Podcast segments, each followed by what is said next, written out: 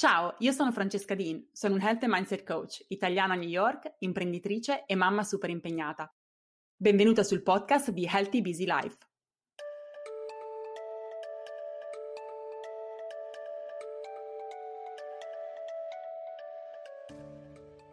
Ciao a tutti e ben ritrovati a un nuovo episodio di Healthy Busy Life. Oggi ho un ospite che stavo stalkerando da tempo su Instagram, ci conosciamo diciamo virtualmente, ma in realtà è la prima volta che ci vediamo vis-à-vis, anche se siamo soltanto su Zoom. È Beatrice Zacco, consulente di marketing e cofondatrice di Discorsi Online. Su Instagram Beatrice è impegnata a fornire alle persone strumenti di consapevolezza digitale e indaga questioni di etica digitale e tecnologica. Parla soprattutto di indignazione, ed esplora il sano mezzo in contrasto con la polarizzazione dilagante istigata dai social media. Su Instagram stimola un esercizio quotidiano che riporti le persone a saper stare nel disaccordo. Beatrice, benvenuta, io sono contentissima di averti, ti seguo con grandissima passione, sei veramente uno dei pochissimi profili su Instagram che credo aggiunga valore. Adoro il tuo stile, l'audacia con cui porti avanti il tuo messaggio e quello che tu pensi, eh, veramente sei di grandissima ispirazione. Grazie, grazie per questa bella presentazione e grazie per avermi qui con te. È un piacere anche per me essere qui a parlare di questo che è uno degli argomenti per me del cuore, ecco. Oggi ho invitato Beatrice a parlare di rispetto, in particolare di come possiamo cominciare a rispettare le opinioni degli altri quando sono diverse dalle nostre, che non è così facile così che diciamo possiamo cominciare a costruire un dialogo che sia più inclusivo e costruttivo. Quindi comincio con le domande, perché so che hai tantissimo da dire su questo e che è qualcosa che appunto hai molto a cuore. Diciamo che nella nostra vita virtuale e online ho notato che è molto più facile commentare, condannare, puntare il dito verso opinioni che sono diverse dalle nostre, cioè diciamo cose che non diremmo sicuramente se ci trovassimo in una situazione normale, no? Nella nostra vita reale. Ovviamente perché abbiamo la protezione dello schermo e credo che, diciamo, quello sicuramente aiuti. Però questa cosa del rispetto delle opinioni è qualcosa che in questa realtà virtuale, che in realtà è una realtà che ci accompagnerà chissà per quanto tempo e sta evolvendo e chissà che forme prenderà nel futuro, è assolutamente importante cominciare ad avere un dialogo che sia decisamente più costruttivo. Perché è così difficile accogliere posizioni diverse dalle nostre? E perché sentiamo l'esigenza forte di rendere le nostre opinioni predominanti e vincenti, cioè vogliamo avere ragione e non riusciamo ad accettare che più opinioni possano coesistere. Ah, questa è un po', diciamo, la fonte di tutto il problema e si può dividere, secondo me, in diverse sottocategorie. Prima di tutto c'è il fatto che ci identifichiamo profondamente con ciò con cui pensiamo, ma di questo parleremo poi meglio anche dopo e quindi io sono la mia opinione. La mia opinione ovviamente io credo sia giusta e quindi anche tu devi validare la mia opinione. Ecco, questo è un meccanismo che secondo me molto spesso non è neanche conscio, ma che gioca un grandissimo ruolo. Poi c'è un altro aspetto che è, per così dire, intrinseco dei social, che riguarda il meccanismo dei social media, ovvero, e in questo gli algoritmi hanno amplificato questo fenomeno terrificante, quello delle casse di risonanza. Ovvero, io sto sui social, pensiamo a un social come Instagram che è pesantemente basato su algoritmi che ci propongono sempre di più contenuti che l'algoritmo percepisce ci possano piacere. E quindi se io metto un like a un post che parla di un argomento e poi magari commento un altro post che parla di un argomento simile, i social cominciano a proporci sempre più contenuti di quella sfera. E non solo, siccome l'obiettivo ovviamente dei social sono delle aziende che guadagnano attraverso il tempo che noi spendiamo sui social per poterci servire sempre più pubblicità, succede che ci servono contenuti che pensano possano ottenerci sempre di più sui social. Quindi diciamo che è un po' questo circolo. E quindi a un certo punto che cosa succede? Che noi iniziamo a seguire, a commentare, a passare tempo, a consumare contenuti di persone o aziende che pensano esattamente quello che pensiamo noi. Questo che cosa, che cosa causa? causa un isolamento ideologico. Che cosa intendo con isolamento ideologico? Intendo che non siamo più esposti a opinioni, modi di vivere, di vedere la vita diversi dal nostro e dal nostro gruppo. E pensiamo che tutto il mondo la pensi così e chi non la pensa in quel modo o è poco informato o è ingenuo o è infantile e quindi etichettiamo tutti coloro che non la pensano come la pensiamo noi, che non sposano i nostri valori, che non sposano le nostre idee o che non le accettano con lo stesso vigore con cui le viviamo noi, come qualcosa di negativo. Interessantissimo. Quindi tu dici, in primis l'aspetto, io sono la mia opinione, quindi se tu contrasti la mia opinione, fondamentalmente stai invalidando la mia identità. Quindi la mia esistenza intera. Che per me è qualcosa di inaccettabile, cioè qualcosa che difendiamo in tutti i modi. Questa cosa che hai detto delle casse di risonanza e dell'isolamento ideologico non ci avevo pensato, però è vero, perché anche effettivamente i profili, per esempio, che Instagram mi propone, sono cose che continuano a validare quello che a me piace, quello che io penso essere vero e rafforza quella mia opinione rendendo molto più forte la mia posizione contro chi magari invece ha un'opinione che può essere diversa o diametricalmente opposta alla mia. Esattamente. Interessantissimo. È una delle cose che dico più spesso. Uno dei meccanismi intrinseci dei social come mezzi di comunicazione è l'indignazione. Che cosa succede? Ci sono dei contenuti che vengono creati per spaccare in due le opinioni, o bianco o nero per causare delle reazioni forti. Le reazioni forti, e qui mi sembra di dire cose poi quasi scontate, ma poi mi rendo conto che non lo sono. Ci sono stati diversi studi, ed è qui la pericolosità, ad esempio, delle reazioni, in particolare su Facebook. Ti ricordi che prima su Facebook c'era soltanto il tasto mi piace, poi hanno incluso le reazioni, il cuore, l'arrabbiato, quello che piange, adesso non ricordo quello che ride. Insomma, hanno poi guardato, analizzato tutta una serie di dati ed è stato rilevato che i contenuti che riscuotevano più successo erano i contenuti che suscitavano rabbia. Questa è una cosa molto interessante. Le reazioni hanno effettivamente cambiato un po' le sorti dei social e di come ci approcciamo a loro, soprattutto per chi crea i contenuti sui social, che li crea sapendo che l'indignazione, e l'indignazione io la definisco giusto per chiarezza come rabbia più disgusto, l'indignazione è uno dei moti del mezzo social e quindi se io so che i miei contenuti vanno per la maggiore se stimolano l'indignazione e io guadagno magari sulle visualizzazioni o sulle pubblicità sui miei contenuti oppure se sono un giornale che ha dei post online ho più follower e quindi più possibili acquirenti. Se induco le persone a indignarsi, allora noi vediamo che ci sono sempre più contenuti che indignano e spaccano in due. È vero, sai che io da, vabbè, io non sono un content creator, cioè ho un business online certo. e ovviamente creo contenuti finalizzati al business, però questo è un pensiero che ho spesso avuto. Ti rendi conto che quando sei diciamo nel tuo mondo cerchi di essere autentica, comunque è uno stile che crea meno indignazione, molto più rispettoso, eccetera, l'engagement è molto più basso. E quando certo. dici confrontandoti e vedi dei profili che invece hanno delle posizioni molto forti e le esprimono anche con una comunicazione molto forte, che hanno un engagement molto alto. Tant'è che con la ragazza, la mia social media manager, discutevamo se dobbiamo cambiare il messaggio, però poi ovviamente se ne perdi di autenticità e a quel punto è veramente un gioco che fai ai fini di lavorare con l'algoritmo, ma non per portare avanti quella che è la tua ideologia e quella che è la tua opinione.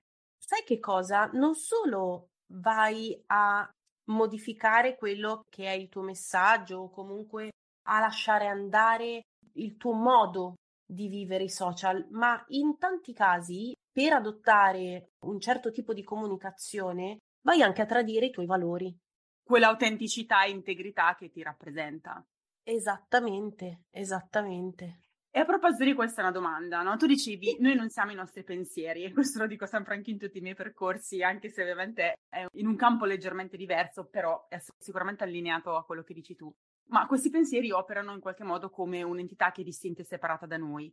Come facciamo a sapere se le nostre opinioni sono le nostre opinioni, soprattutto dopo quello che tu hai detto adesso, dell'influenza che i social hanno su di noi anche nel forgiare quelle opinioni o nel validare o non validare le nostre opinioni in base a quello che ci propone. Allora, non è una cosa facile da fare e richiede un'auto-osservazione costante. Ecco, partiamo dal presupposto che i nostri pensieri e le nostre opinioni sono sempre influenzate e influenzati da qualcosa. Le persone con cui stiamo, la vita che viviamo, il paese in cui viviamo, la condizione socio-economica in cui viviamo, i contenuti che consumiamo e quindi i nostri pensieri, soprattutto se non ci facciamo attenzione, è difficile che siano dei pensieri assolutamente autentici. Ma perché? Perché non viviamo in isolamento da tutto ciò che ci circonda, ma noi siamo un prodotto di tutte queste cose che menzionavo prima. La cosa che succede spesso, però, soprattutto con i social, ma anche con le persone che ci circondano, è che se tutte le persone intorno a noi la pensano come noi, allora abbiamo un problema. Quello è un campanello d'allarme quello ci dice che probabilmente i nostri pensieri non sono nostri o non sono esclusivamente nostri. Un'altra cosa che possiamo fare è provare a mm, prendere una nostra opinione e cercare di smontarla. Cercare di smontarla, di farla a pezzettini e vedere se regge anche facendoci noi stessi da avvocato del diavolo. Ora, è un esercizio difficile da fare in solitudine se non siamo profondamente analitici come persone e non tutti lo sono e va bene assolutamente così. Se non riusciamo a farlo da soli, io quello che consiglio sempre, eh, ma questo lo consiglio a tutti, è andare a seguire degli account, dei contenuti, iscriverci a delle newsletter, guardare alcuni video su YouTube di persone che la pensano in maniera diametralmente opposta a noi. È difficile, è difficile, ma è un esercizio potentissimo. È un esercizio che io ho iniziato a fare consapevolmente quasi tre anni fa, perché a un certo punto mi sono resa conto che alcune mie idee erano quasi esclusivamente il prodotto della mia cassa di risonanza, una cassa molto estesa che aveva a che fare con gli accademici che seguivo e che continuavo a seguire dopo i miei studi universitari, gli account che seguivo sui social, gli amici con cui stavo. E insomma, ho iniziato a rendermi conto che eravamo sempre tutti quasi d'accordo su tutto e non sentivo nessuna voce dissonante. Poi è successa una cosa, una notizia nella sfera politica di un personaggio politico che io disprezzavo assolutamente ho sentito questa notizia e ho pensato, ma guarda te sto becero ignorante che dice questa cosa e mi sono arrabbiata come non so che cosa, per poi rendermi conto che io effettivamente di questo personaggio politico non sapevo niente se non quello che avevo letto sui giornali. Io non l'avevo mai ascoltato. Hai avuto l'opportunità perché nella tua cassa di risonanza non entravano queste informazioni, quindi eri in una sorta di bolla, no? E lo siamo tutti nelle Eh, bolle, infatti. a meno che ovviamente poi c'è chi è in una bolla più chiusa e chi è in una bolla un pochino più aperta. Io ad esempio sono una persona che non guarda la televisione e quindi le notizie che leggo vengono filtrate magari dai giornali che leggo, dagli account che seguo che fanno informazione, eccetera, eccetera. Ma io le parole di questo personaggio, io non l'avevo mai ascoltato, ma non che non ne avessi mai avuto l'opportunità, perché voglio dire, nell'era dell'informazione l'opportunità ce l'abbiamo tutti. Siamo tutte, nonostante le nostre difficoltà, persone profondamente privilegiate. Io dico, se hai l'opportunità di tenere in mano uno smartphone, sei una persona privilegiata. A prescindere dai livelli più o meno alti di privilegio, eccetera, eccetera, siamo tutti privilegiati, quindi partiamo da questo punto di vista potendoci permettere l'acquisto anche a rate di uno smartphone, vuol dire che la nostra condizione non è così negativa. Non avere la possibilità significa che non mi è mai interessato. E cos'è che non mi è interessato fare? Non mi è interessato andare alla fonte. Non mi è interessato confrontarmi con il pensiero di una persona che la pensava in maniera diametralmente opposta da me. E questa cosa a me a un certo punto è iniziata a non andare più bene. Quando ne parlavo con le persone intorno a me, in molti mi dicevano che probabilmente avevo perso il senno della ragione, avevo perso il senno, scusami, ma io ho iniziato, volevo capire che cosa porta una persona ad avere un'idea del mondo, di come dovrebbe andare il mondo, completamente opposta rispetto a quella che penso io. E allora mi sono resa conto che tante idee che avevo non erano mie, ma erano l'oggetto, il prodotto della mia bolla e lì ho iniziato a togliere un po' di estremismo dalle mie opinioni. Bello, quello che dici per me è estremamente rilevante perché nei miei percorsi di crescita personale mi trovo le donne che prendono il punto di partenza, diciamo, che non hanno quindi fatto un percorso di consapevolezza e di esplorazione dei propri valori, ma quindi in qualche modo sono in quella fase di sono ancora omogenizzata con i valori che mi sono stati inculcati e sto cercando di adeguarmi a quello che è la mia bolla, non soltanto online, ma anche nella propria vita proprio reale. Quei valori non li ho mai messi in discussione, però sentono una dissonanza. Cioè ci rendiamo conto che quando ci conformiamo non siamo aperte ad accogliere cose differenti, anzi a volte siamo estremamente ferme anche in alcune posizioni, cioè io lo ero tantissimo, per me c'erano alcune cose che dieci anni fa non potevano essere diversamente, adesso porto avanti la mia vita esattamente nel modo opposto rispetto a quelle ideologie, no? Per comprendere come quando uno poi fa il lavoro comincia ad aprirsi ad opinioni diverse e rendersi conto che sì, quello è un modo di vivere la vita, un modo di pensare, ma ce n'è anche un altro, no? è anche un'opportunità molto grande appunto per esplorarsi. Io vengo con un bagaglio di valori che mi sono stati inculcati o dalla cultura in generale, o dalla mia comunità, dalla mia famiglia, dai miei educatori, quindi i miei insegnanti, eccetera. Quali di questi in realtà sono allineati con la parte più autentica di me, sono quelli che mi voglio portare dietro, quali di questi hanno bisogno di essere lasciati andare, quali di questi hanno bisogno di un aggiornamento.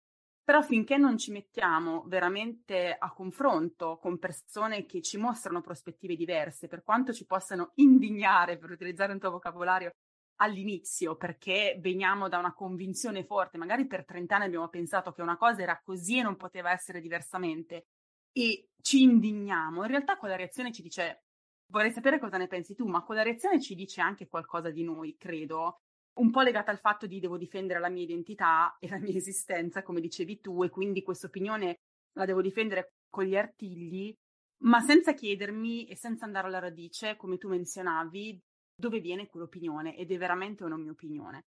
È difficile andare a mettere in discussione qualcosa in cui abbiamo sempre creduto e aprirsi a qualcosa che invece non avremmo mai considerato potesse in qualche modo appartenerci o potesse essere qualcosa allineato con noi in nessun modo.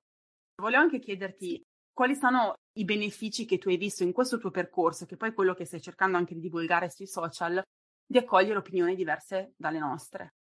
Allora, l'indignazione ci dice tanto di noi, ci dice secondo me soprattutto il fatto che non sappiamo, nel senso di non siamo capaci, perché non abbiamo mai allenato questa capacità, di stare nel disagio, nel disagio in senso lato, in questo caso nel disagio di avere di fronte a noi una persona che non vede il mondo nel nostro stesso modo.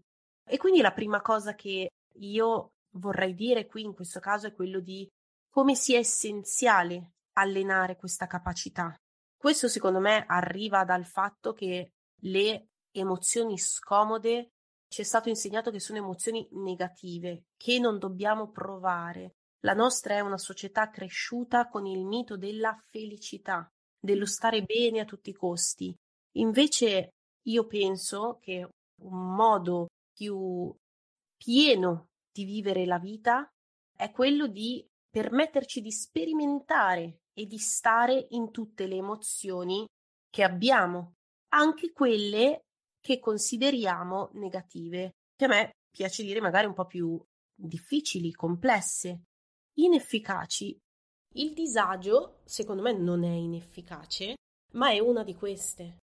Secondo, dobbiamo capire, e dico dobbiamo perché è un esercizio costante, io me ne dimentico a volte, che avere persone che la pensano diversamente da noi non è una minaccia al nostro mondo, al nostro sistema, alla nostra vita, alla nostra identità.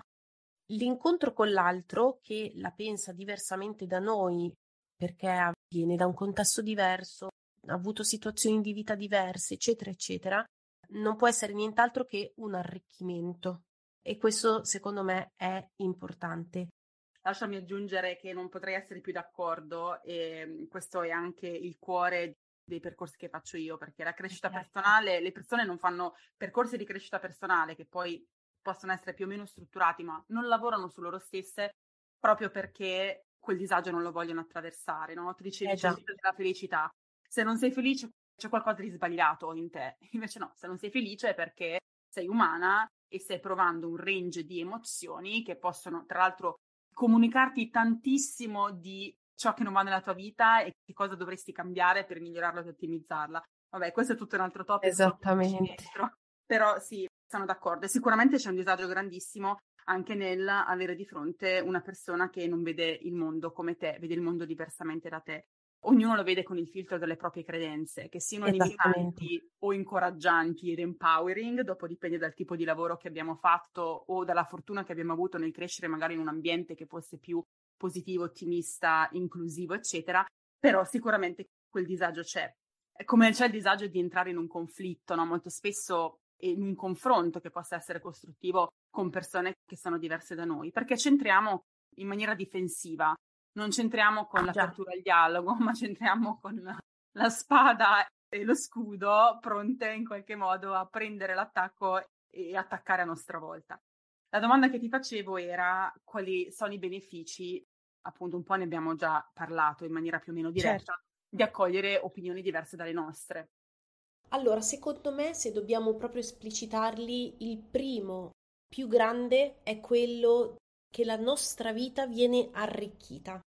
All'inizio della tua presentazione, questa è una cosa che io dico sempre, uno dei miei obiettivi è ridare spessore alle questioni che sono state appiattite dalla cultura di massa e dai social. Nell'appiattimento non troviamo nessuna sfumatura, non troviamo nessun sapore. Secondo me l'appiattimento è davvero noioso e l'appiattimento avviene quando viene accettato il fatto che ci possa soltanto essere un punto di vista. Il mondo reale non è così. Perché se noi ci pensiamo nella nostra vita di tutti i giorni, ce l'abbiamo tutti almeno una persona che vota diverso da noi, che la pensa diversamente da noi sulle grandi questioni, pensiamo alla sicurezza, all'immigrazione, i diritti civili, che magari ha una religione diversa da noi o magari non ce l'ha, eccetera, eccetera. Se approcciamo queste persone ascoltandole e non come dicevi tu sulla difensiva, possiamo soltanto andare ad arricchire il nostro mondo interiore possiamo imparare che ci sono situazioni di vita diverse che magari neanche potevamo immaginare, che ci sono sfumature di emozioni diverse, che ci sono valori diversi che ci portano a credere una cosa invece che un'altra. Ci permette riuscire a cogliere opinioni diverse, ci permette di sviluppare l'empatia, vedere l'altro per quello che è accogliendolo come essere umano esattamente come noi, con delle paure, con dei timori, con dei vissuti che magari sono diversi, ma magari, se andiamo a vedere, all'osso sono molto simili alle nostre. Ma poi, nella messa in pratica, si palesano in maniera diversa. Riconoscere l'umanità dell'altro, accogliere l'altro come essere umano, è una delle cose più belle che possiamo fare per noi come persone, per la nostra famiglia, per la nostra comunità, ma anche a livello proprio più esteso per l'umanità, perché abbiamo così tanto bisogno di comprendere e vedere gli altri invece di etichettarli. Io quando do all'altro che ha un'idea diversa dalla mia o con una sfumatura diversa dalla mia, do all'altro un'etichetta, è come se io andassi a mettere un cerotto su una frattura. Che cosa faccio? Dico, vabbè, io ho messo il cerotto e non me ne occupo. E tratto questa cosa in un modo in cui non va trattato. Il fatto che ci siano persone con opinioni diverse da noi, non significa che quelle persone sono razziste per forza, fasciste uh, o troppo progressiste o fanatiche. Mettere l'etichetta non ci esula dall'opportunità di capire l'altro. Se io metto l'etichetta non voglio comprenderlo, però poi arriverà a un certo punto in cui avranno tutti un'etichetta e io di queste etichette che cosa me ne faccio? Mi isolo, rimango da solo.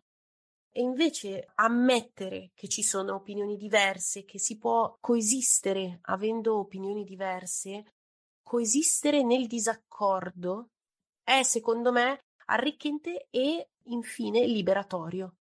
Bellissimo, assolutamente, anche perché nel momento in cui impariamo a praticare empatia nei confronti degli altri, siamo anche più incoraggiati a praticare empatia verso noi stesse, che è qualcosa che facciamo una fatica enorme a fare, no? Quante volte ci continuiamo a bastonare quando non facciamo le cose in base alle nostre aspettative, in base alle aspettative della società o della nostra cassa di risonanza o della nostra bolla, chiamiamola come vogliamo. E questo concetto di umanità io lo sento veramente molto molto vicino perché è veramente la chiave per avere quella libertà di cui tu parli e dire ti rispetto, la pensi diversamente da me, la tua opinione non lede necessariamente me direttamente, ci sono magari dei casi specifici, nei casi in cui, non lo so, quell'opinione è una legge che magari veramente ha un impatto sulla mia vita, però se parliamo di persone che non hanno un potere auto- di autorità su di noi, sicuramente possiamo convivere e vederlo come un'opportunità grandissima di comprendere un modo diverso di fare le cose che magari ci permette anche di trovare soluzioni creative nuove a quelle che possono essere le nostre difficoltà, le nostre visioni, i nostri problemi.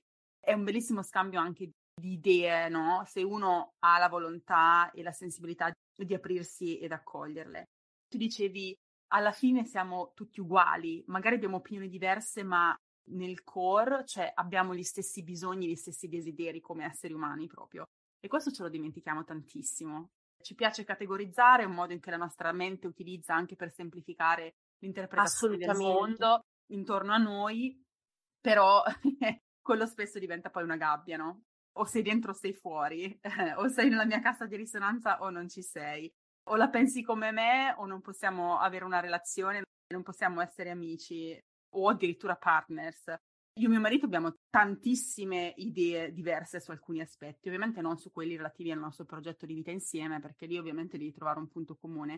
Però anche lì siamo partiti da due mondi molto diversi, per esempio, io come te ho un marito straniero, quindi mi sono dovuta confrontare con una realtà molto diversa. Il mio punto di partenza e il suo punto di partenza erano abbastanza lontani.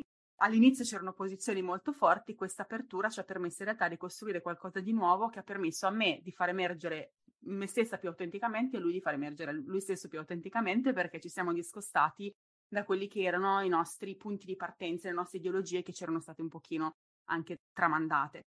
Diciamo che voi partivate e utilizzo l'esempio di voi due perché questa è una cosa che può succedere a tutti. Confrontarsi con una persona che ha un'idea di vita estremamente diametralmente opposta alla nostra, se ci approcciamo nel dialogo con questa persona con l'intento non di attaccare, validare, sostenere il nostro pensiero, cercare le prove no? per validarlo costantemente, ma mettere in tavola una conversazione, quindi non un dibattito, allora che cosa facciamo? Facciamo un passettino più uno verso l'altro, magari un po' più uno, un po' più l'altro, va bene, ma arriviamo verso un mezzo comunque all'incirca verso un mezzo e in quel mezzo la vita sicuramente è più equilibrata perché non è tutta spostata verso un estremo o verso l'altro e quindi alla fine ne va anche proprio della qualità della nostra vita, no?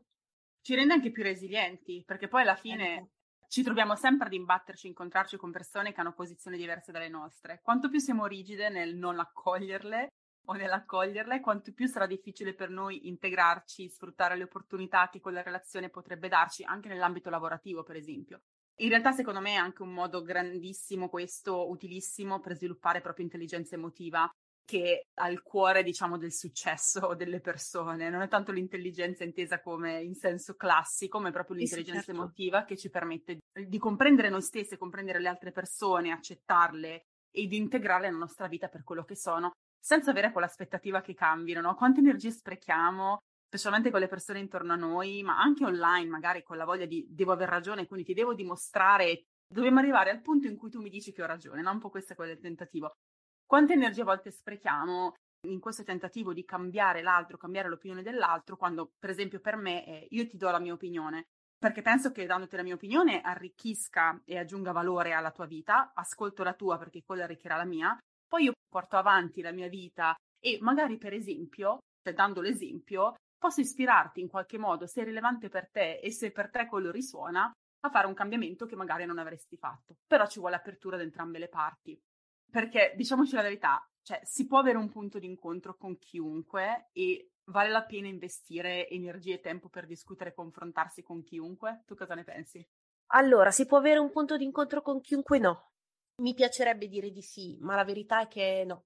Il punto sta in questo. Allora, facciamo una distinzione tra le persone nel nostro gruppo, il nostro gruppo può essere la nostra famiglia, la nostra comunità, la nostra coppia, eccetera, e il mondo a livello più esteso e possiamo estenderlo anche proprio al mondo dei social.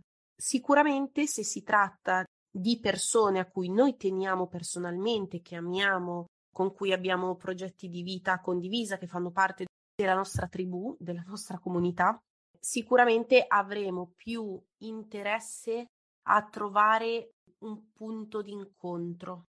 Perché? Perché ci sono degli aspetti emotivi, sentimentali e pratici che ne vanno di questo punto di incontro. E allora sicuramente lì si fa uno sforzo maggiore per cercare di fare tutto quello che ci siamo detti finora. E con queste persone vale la pena, per rispondere alla tua domanda, di investire energie e tempo per conversare, per farsi capire e per capire. Io penso che alla fine, se andiamo a vedere appunto il cuore di tutti i nostri bisogni, uno dei bisogni più grossi che abbiamo è quello di essere visti. È un bisogno che abbiamo tutti e quindi questo bisogno molto spesso in una conversazione, quando si è in disaccordo, viene fuori in maniera prepotente. Io voglio che tu mi dia ragione perché dandomi ragione mi vedi. Questo sentimento che abbiamo noi in una conversazione nel momento in cui siamo in disaccordo c'era anche l'altro. E quindi se siamo qui è perché siamo persone in un percorso di miglioramento personale, di evoluzione, facciamo noi questo passo.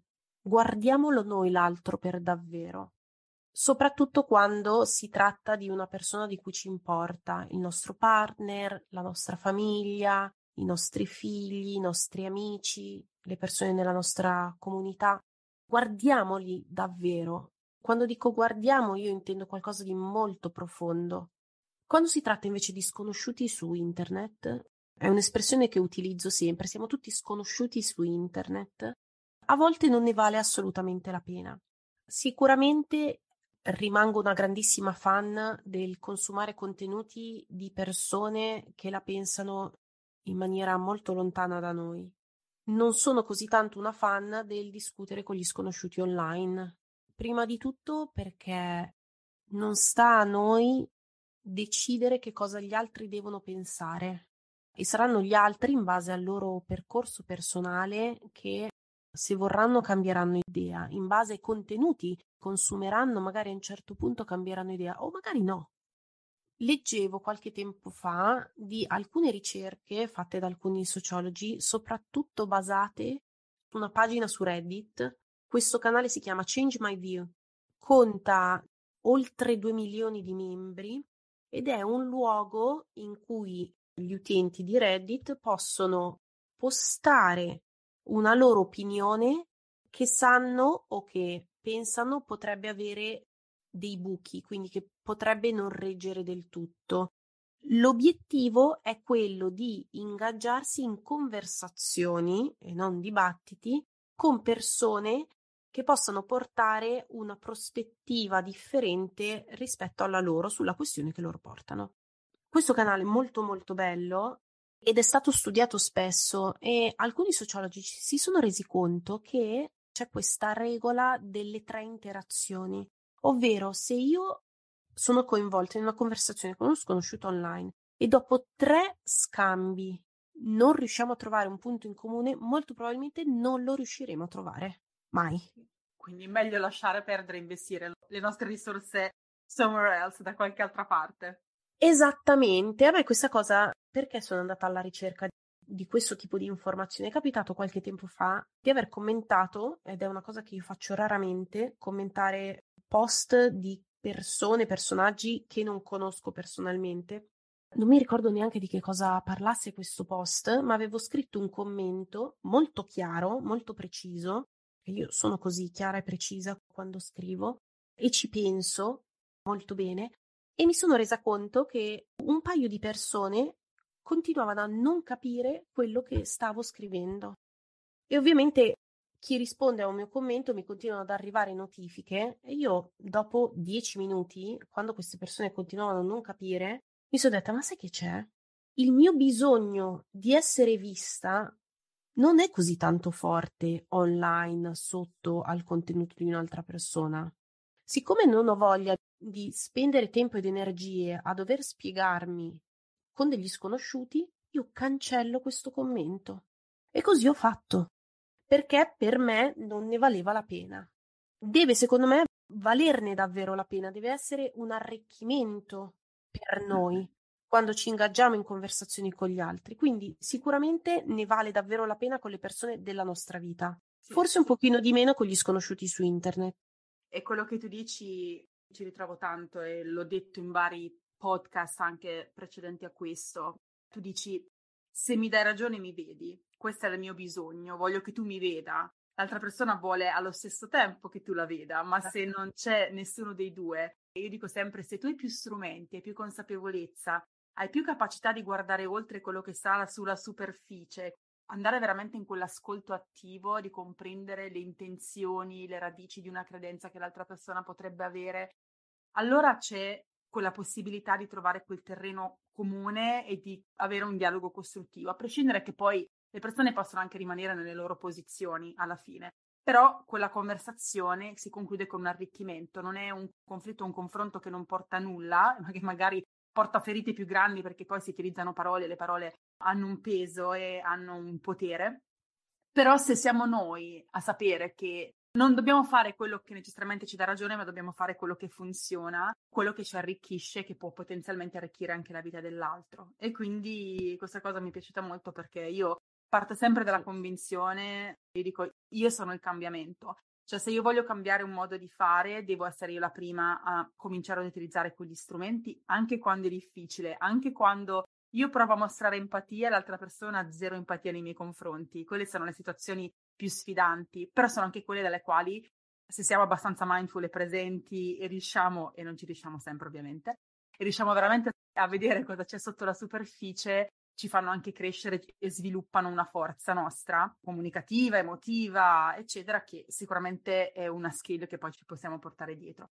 Online sono d'accordo con te, online ci sono alcuni scambi che può valere la pena, magari sei una community e quindi sono persone con cui hai una sorta di relazione, se sono veramente sconosciuti.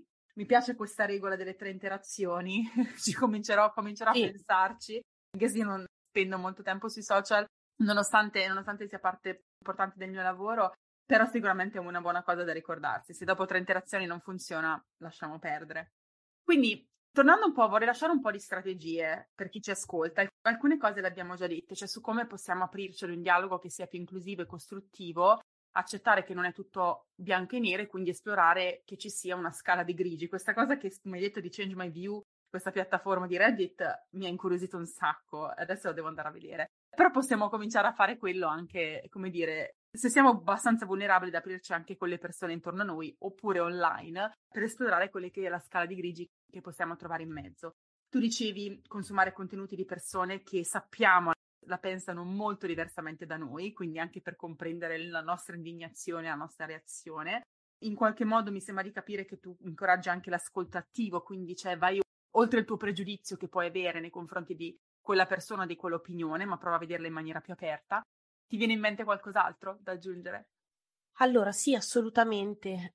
Andrei prima di tutto a rivedere questo è un esercizio che secondo me va fatto costantemente, al di là delle conversazioni, dello stare nel disaccordo, è una cosa un po' più universale, continuare a rivedere i propri valori e rimetterli in discussione, capire da dove vengono, se sono ancora validi per noi e cercare di riflesso di interpretare i valori altrui, sapendo che non ci sono a livello, secondo me, universale dei valori che sono giusti e dei valori che sono sbagliati. Ecco, smetterei di dare le etichette, questo è un secondo punto che si collega, e quindi andare a capire i nostri valori, smettere, smettere, togliamocelo questo vizio di dare le etichette, riuscire a stare nel disagio dell'offesa e chiedersi, bene, io adesso mi sono offeso e ora cosa succede? Dopo che mi sono offeso, cosa succede?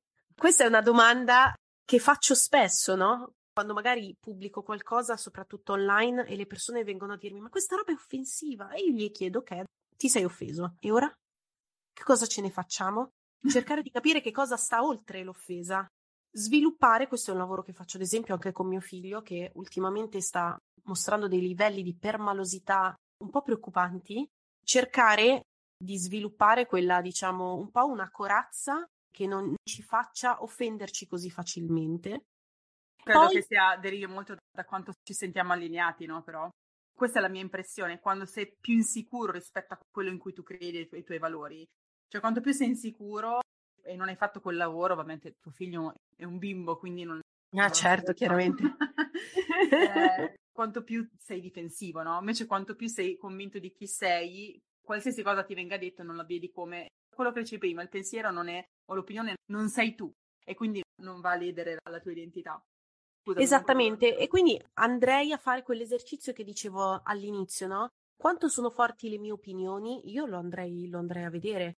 La mia opinione io invito tutti a smontarla e chiedersi perché tante volte, finché non riusciamo a, a non dare più una risposta.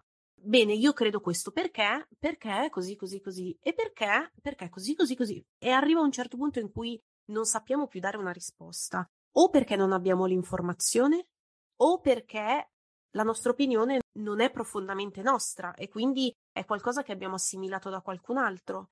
Quanto prima smettiamo di saper rispondere, quanto più debole è la nostra opinione se la nostra opinione è debole, ci arrabbiamo, ci offendiamo perché non è davvero nostra. E poi un'altra cosa che invito sempre a fare è esaminare il proprio vocabolario. Quanto esteso è il mio vocabolario?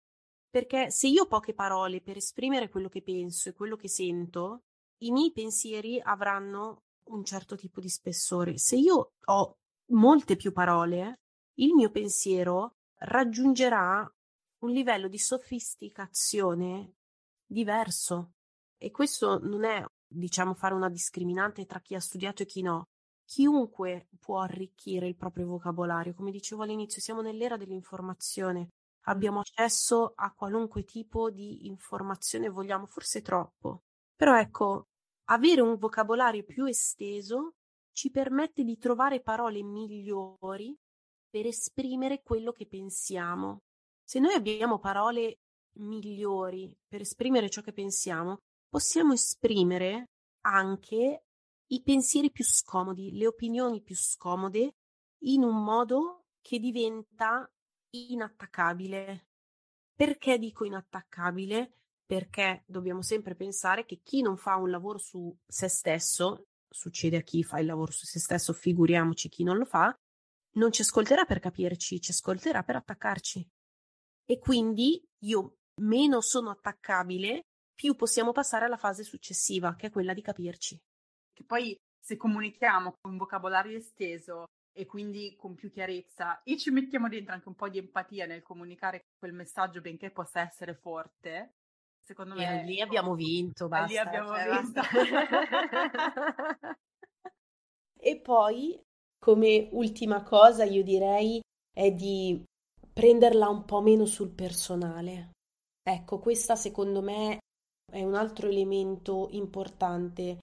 Molto spesso non è un attacco alla nostra persona, ma quello che l'altra persona dice dice molto di più di lei che di noi. ricordando sempre che tutti hanno diritto al proprio pensiero e alla propria opinione, per quanto noi possiamo pensare che il pensiero, l'opinione e la credenza di quella persona sia nocivo. Quella persona ne ha diritto tanto quanto ne abbiamo noi. Vero. Anche perché le persone con cui interagiamo hanno il proprio passato, le proprie esperienze, a volte hanno i propri traumi, quindi per quanto possa essere tossica, come l'hai definita tu, il loro modo di comunicare o il loro comportamento, la loro opinione, hanno diritto ad averla perché comunque il frutto di quello che sono le loro esperienze. Molto spesso non è che lo scegliamo necessariamente, è quello che ci succede. Esattamente.